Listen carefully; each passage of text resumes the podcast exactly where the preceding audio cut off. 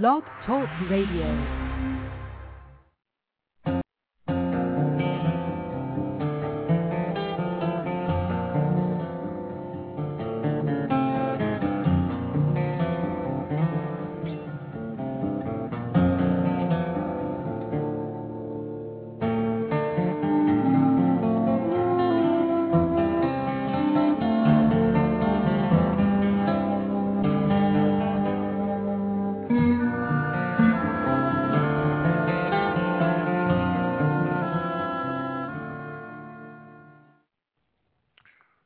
Day, my brothers and sisters, to all my fellow entrepreneurs across the globe. It is zero six hundred hours Eastern, ten hundred Greenwich, and this is Rudder Radio, your guide to thrive in any economy. Um, I'm William Eastman, managing partner for Applied Knowledge Labs, a North American business research company, and the show's sponsor. And today, we start a new series on fast growth and building your foundation. Uh, starting with the elements, and I'm going to be using some chemistry terms here, you know, compounds versus elements. A company is a compound. What are the elements that make up a successful, fast-growth, sustainable company? What are the elements necessary to create strategic dominance in any market? And I, for some people, those words turn you off. I apologize, but I don't. I don't want to just be known in the market. I just don't want to be seen as an average player in the market. I don't even want to be the market leader. I want to own it. I want to dominate that market, and I want to own it, because the only way that I'm going to build a fast-growth company is, before I get there, to aspire to be that company, and then when I get there, tenaciously hold it. And so that's what we're going to talk about, and we're going to talk about the six elements of when you build a successful strategy, what must be in there. And if you want to join the show, you've got some options. One is that if you go to blogtalkradio.com slash the rudder, T H E hyphen R U T T E R, you can click on chat and join us in the chat room, or you can call in and we can talk directly at three four seven, two one five, seven four seven one. That's three four seven, two one five, seven four seven one, or you can go to my blog site, which is also on our show, show page at Blog Talk Radio. And in there, what we what we will have are our notes for today's show. So, having said all that, let me let me say one thing before we start, and that is I want to say a happy fourth of July to my countrymen in the United States. Uh, it was on Saturday. I didn't talk about it on Friday because we were trying to close up shop, and I was just running way too fast, at least my mouth was. And so I, I think the significance um, of the fourth um, is, is to, to our countrymen is also much bigger than that, and that is it's the significance of the year seventeen seventy-six is that uh, the, the United States uh, made a decision that it was no longer going to be a, uh, a minion of the, of the British Empire, and it was no longer going to live by the leave of the British. And they said, uh, why don't you go on home now? And unlike other companies, including my, my good friends in my, my second country, Canada, who waited for permission, the U S said, now we've had enough, go on, go home. The other thing about seventeen six is that it birthed um, the economic system that was to drive the American centuries that came forward. Uh, and that was Adam Smith uh, published The Wealth of Nations in the same year. So it's pretty significant that uh, what you had is a truly merchant company, uh, country, I should say, emerge from the New World, the United States, because the United States, though it, it was and probably still is a great military power. The United States' strength has always been its economy up until this present time. And I could make political comments, which I will not. And so what we did is that twelve years after um, signing the Declaration of Independence in seventeen eighty-seven through seventeen eighty-nine, what we did is we came up with a, a um, what would you call it, a covenant between the governed and the government about who owned what and where was the power, and that what we needed was an economic system to back it up, and um, Adam Smith publishing The Wealth of Nations in seventeen seventy-six was uh, most opportune. So happy birthday to my colleagues. Uh, also last week I didn't raise that on uh, my second country, June first was Canada Day, uh, eighteen sixty-seven, I believe. The Canadians left the British Empire to form their own nation, and quite frankly, one of the great, great countries of the world, and hopefully uh, the world's next great economic superpower. So with that, let's take today's show. So how did we? How did I get here? Well, this one's a little bit older than the shows that we did earlier. And what I mean by a little bit older is this, is that um, we did a comparative analysis of successful companies. And so the list I'm going to give you is something work that I did. And let me take you back to nineteen ninety-seven. nineteen ninety-seven, I was uh, running my first startup, uh, reasonably successful consulting firm I built by myself. I had a couple partners at this point. We were fairly profitable. We were fairly profitable. We were making good money uh, for our consulting organization. In terms of the average cost per consulting professional was way above the norm. And uh, one of the companies that we have done uh, out that had outsourced work to us was a company called the Ken Blanchard Companies, and uh, we had been approached about taking uh, helping them start their own consulting division, or really their own consulting business unit. So I was asked to uh, basically start a company within a company.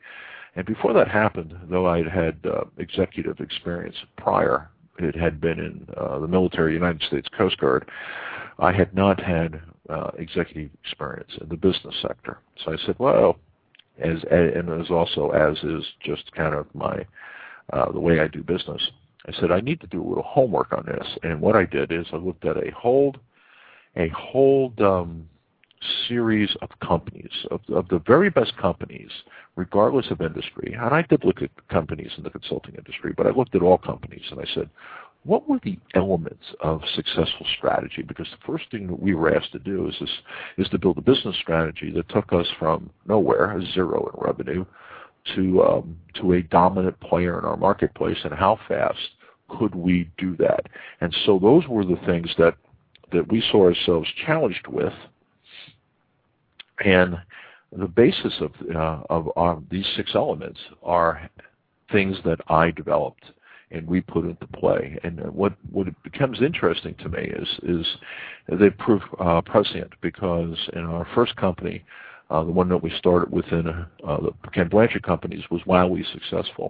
And it was wildly successful because we basically um, executed on these elements. I was in another company called Trainingscape, which was an online e-learning firm. We failed.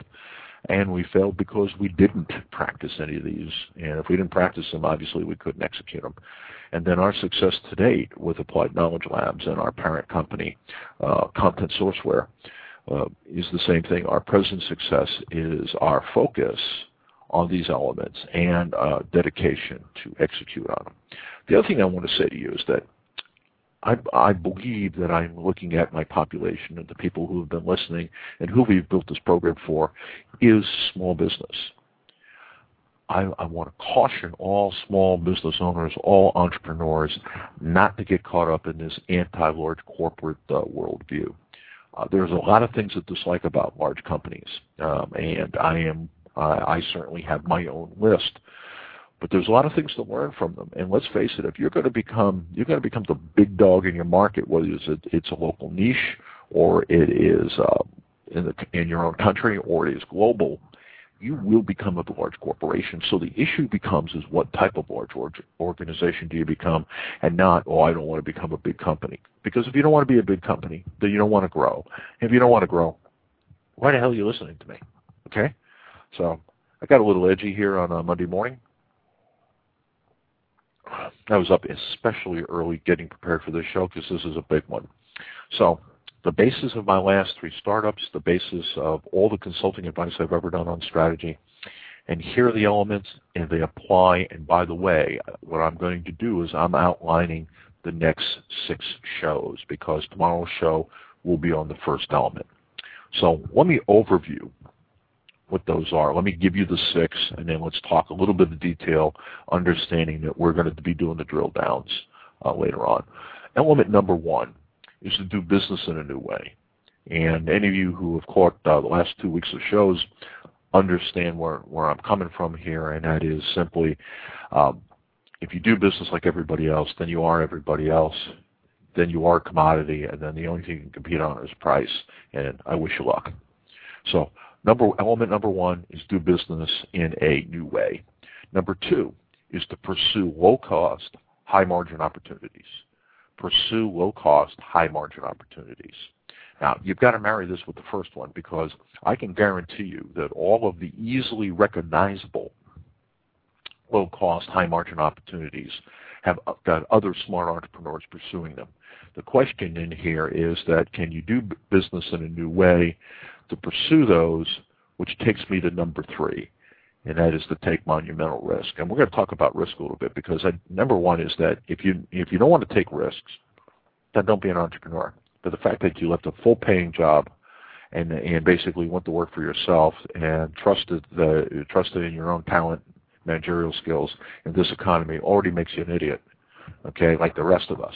And so if you want to play it safe, don't become an entrepreneur. Now, I'm going to define the difference between calculated risk and stupid risk, risk that becomes gambling. But if I take these three together, taking monumental risk means about strategy, means about doing business in a new way so that I can redefine the market and pursue where the lowest cost and highest margin opportunities arise. Um, number four is seeking exponential returns in everything we do, whether it's exponential returns in sales, exponential returns in margin, exponential returns in on invested capital, is that look at your company as a stockbroker or financial advisor would look at it. And the question is, is that if we give this company any money, do they get the most leverage? Do they maximize the use of those resources better than anybody else? If they don't, lend them to somebody else. And if I look at my business that way, I think I make sounder decisions. Number five is thrive on deals, partnerships, and alliances. And that is the quickest way to get into new markets, the quickest way to acquire new technology, the quickest way to ramp up your operations is to find partners. Now, finding good partners, finding partners is easy. Finding good partners is difficult. Uh, But how do you do that? And especially important for those early stages of startup to find the marquee customers. Okay, and then finally, number six is outmanage the competition, uh, because a great business idea and a great business model unexecuted is worthless. And I've seen a lot of companies whose business ideas were marginal. Um, that they really, when you when you look at it in to, in, in total. Uh, the, the basically average companies, but they just out-executed everybody else. And anybody that follows sports knows what I'm talking about is teams that are less in talent that out-execute their opponents typically win those games. And so those are the six that we're going to take and do a quick overview of each and prepare you for a drill down in, over the next six shows. So let's take element number one, do business in a new way. Um, Competitive advantage, we, we talked about uh, two weeks ago, about the identification of competitive advantage. Why do you do market intelligence? Well, you want to find out where competitive advantage is and where is it moving to. And so it starts with who and what. Who are the, the those customers, those industries, those accounts um, who have unmet or undermet needs with the possibility of high financial return? And like I said before, is everybody is looking for these customers. And so the issue then becomes is is the what. What what is the specific product, you know, what is the specific product and service you're going to offer, which again is probably not any different than anybody else's. But they but the multiplier is how. Everybody is out there doing who and doing what. The issue is is how, and how do I become new and distinctive that reduces costs while increasing margin? And so how do I look at my business model to say, I'm going to do this just a whole lot different than anybody else? And that's what element number one is, and that is tomorrow's conversation. Tomorrow, on the seventh of July, we're going to cover that. And a good example of a company that was good at this, and not a company that I had at my disposal at the time, but as I think back on it now, one that fits, that is JetBlue. Uh, you get the airline industry is absolutely besieged and very, very difficult to um, to operate within. It's almost a, country, a, a, a segment of the market that where profitability is not possible. But if you look at JetBlue, that what they were looking to do, they're doing business in a new way. It was interesting. They wanted to bring humanity back to air travel, and certainly they've had their travails, but so is everybody else in that industry, and they're still around, and they're still profitable, and they've learned, but they haven't changed. Their business model says, how do we bring humanity back to air travel? And anybody who travels a lot knows that there is very little to any humanity out there. Number two, element number two, and that is pursue low-cost, high-margin opportunities. And that's really only possible if you've got a new model, you have a new how, because all the good companies are there. If you're going to copy the how of everybody else, that market's already crowded, and as I said before, and I will say time and time again, is that if there's nothing different, there's no different between your company and the opposing company, and there's nothing different in your offer, then, it, then it's a contest on price, and then the, the winner is going to be the company that is the lowest cost producer, and that typically goes to the larger company because they have the economies of sale. Of scale.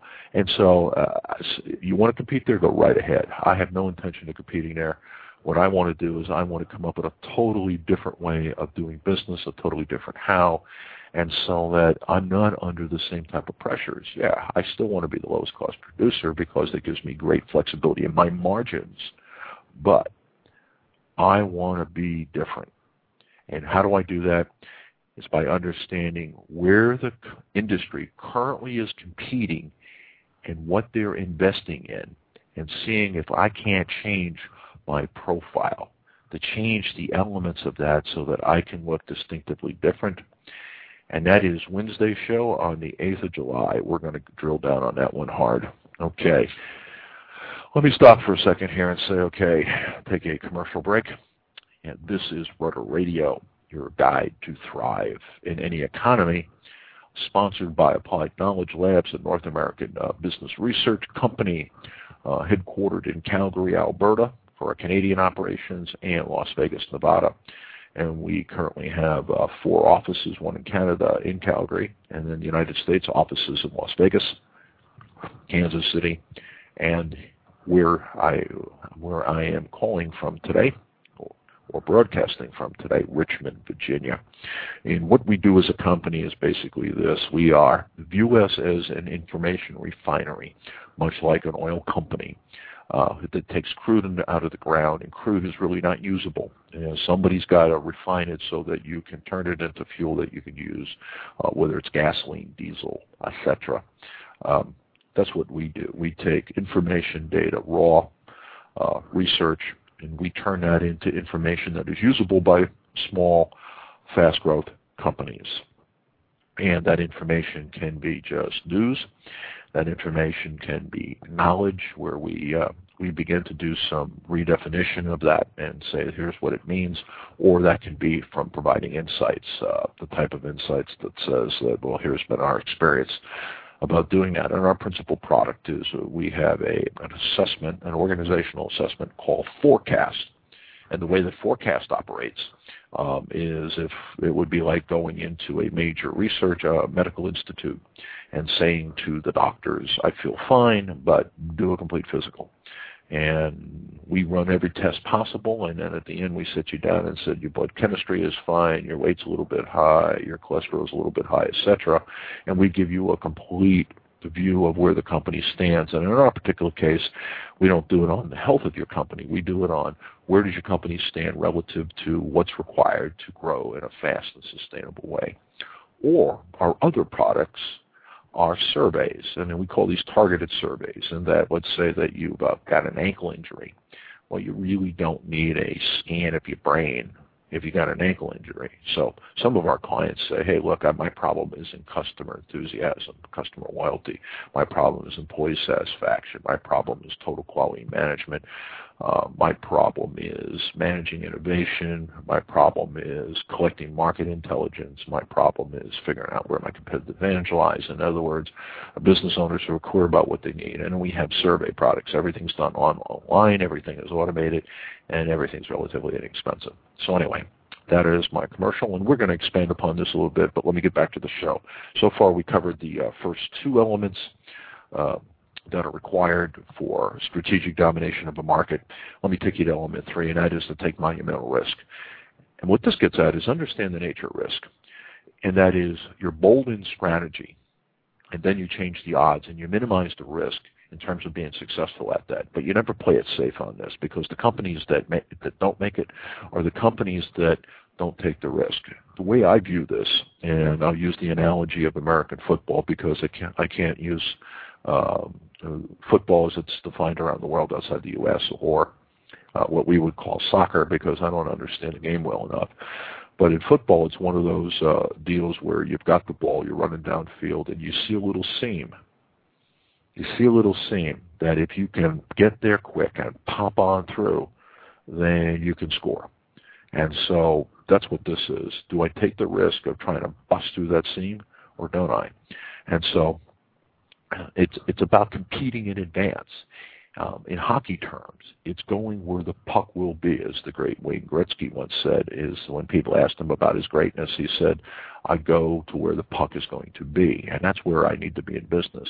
Where the puck is, where where competitive advantage is currently is not really of much use to me. Where competitive advantage is going to be is of great value to me.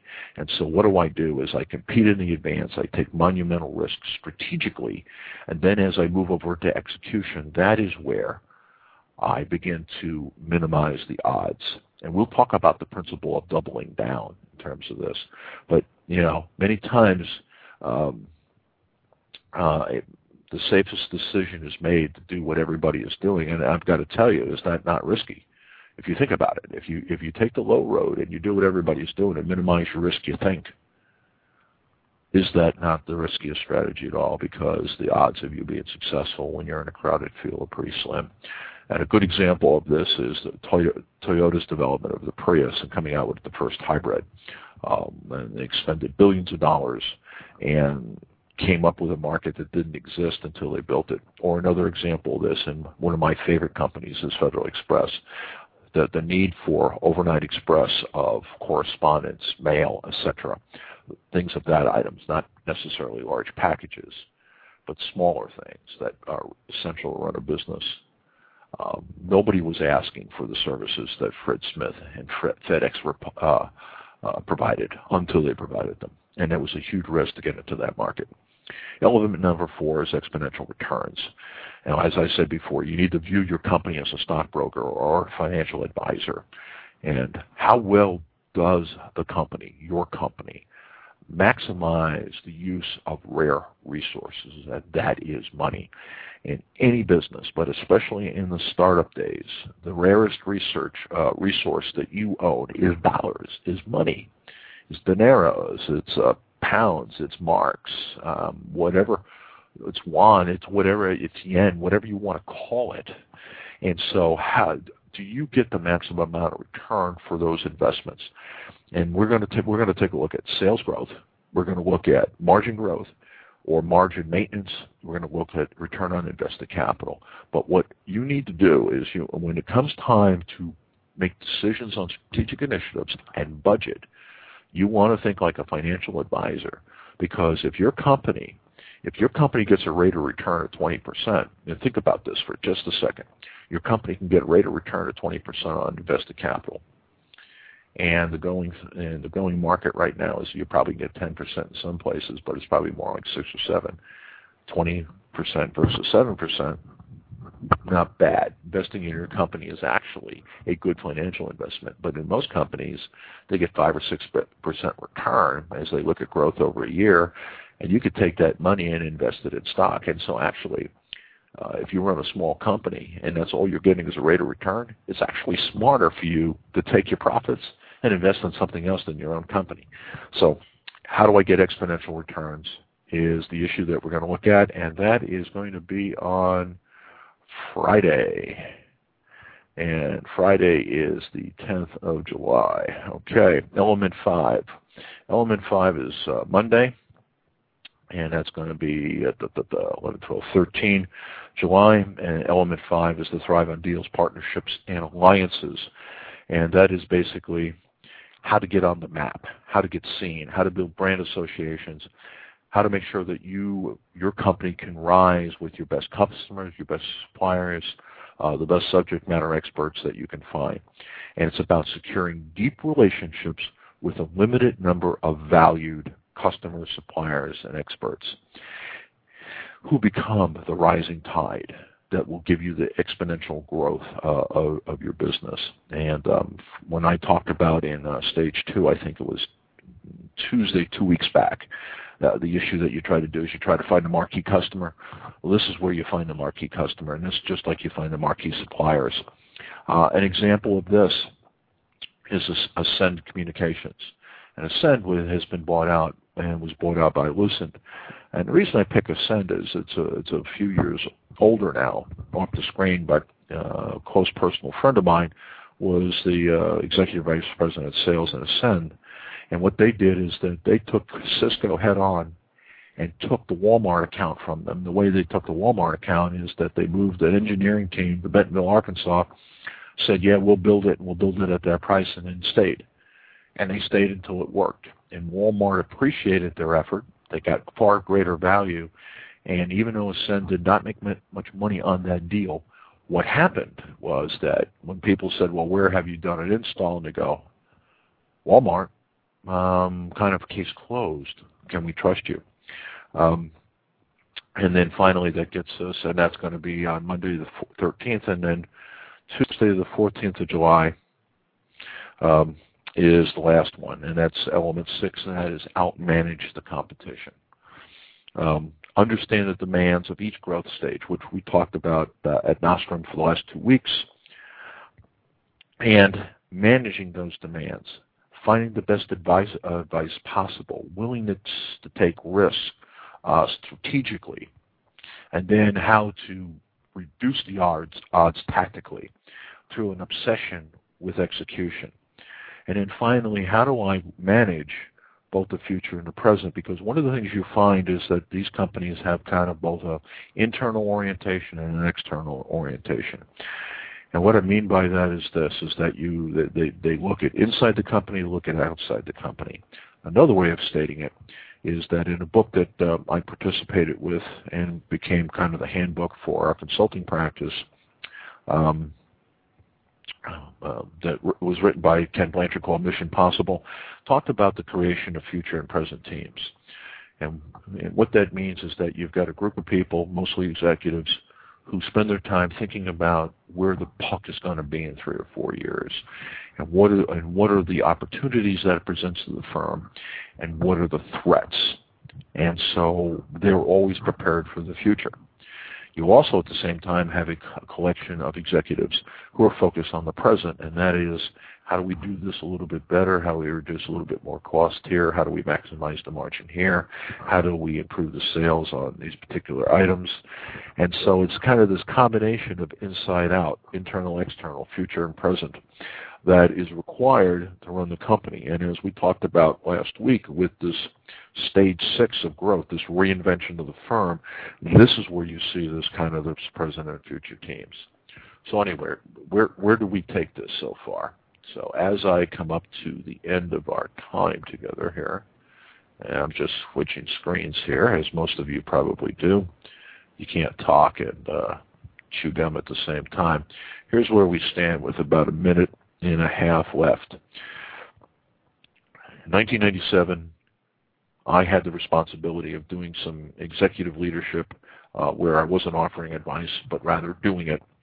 And I looked at the research, and I looked at all the companies that have been um, dominant players in their marketplaces, and I distilled out um, six elements of of of, uh, of strategic dominance that we've copied and we've used over the years, and I want to offer to you as a foundation for uh, building the company. And they quickly are in review: doing business in a new way.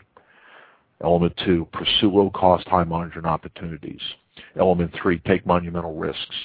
Element four, um, managing and receiving exponential exponential returns. Element five, thrive on deals, partnerships, and alliances. Element six, outmanage the competition. So where do we stand today? Where we stand today is that uh, tomorrow we'll start this journey, and uh, it's six in the morning, East Coast time, ten Greenwich. What we'll do is we'll take element one, and we will do a drill down. So with that, I want to thank you for uh, joining us this morning. Hope, for, hope you're looking forward to a great business week. Wealth and prosperity to all.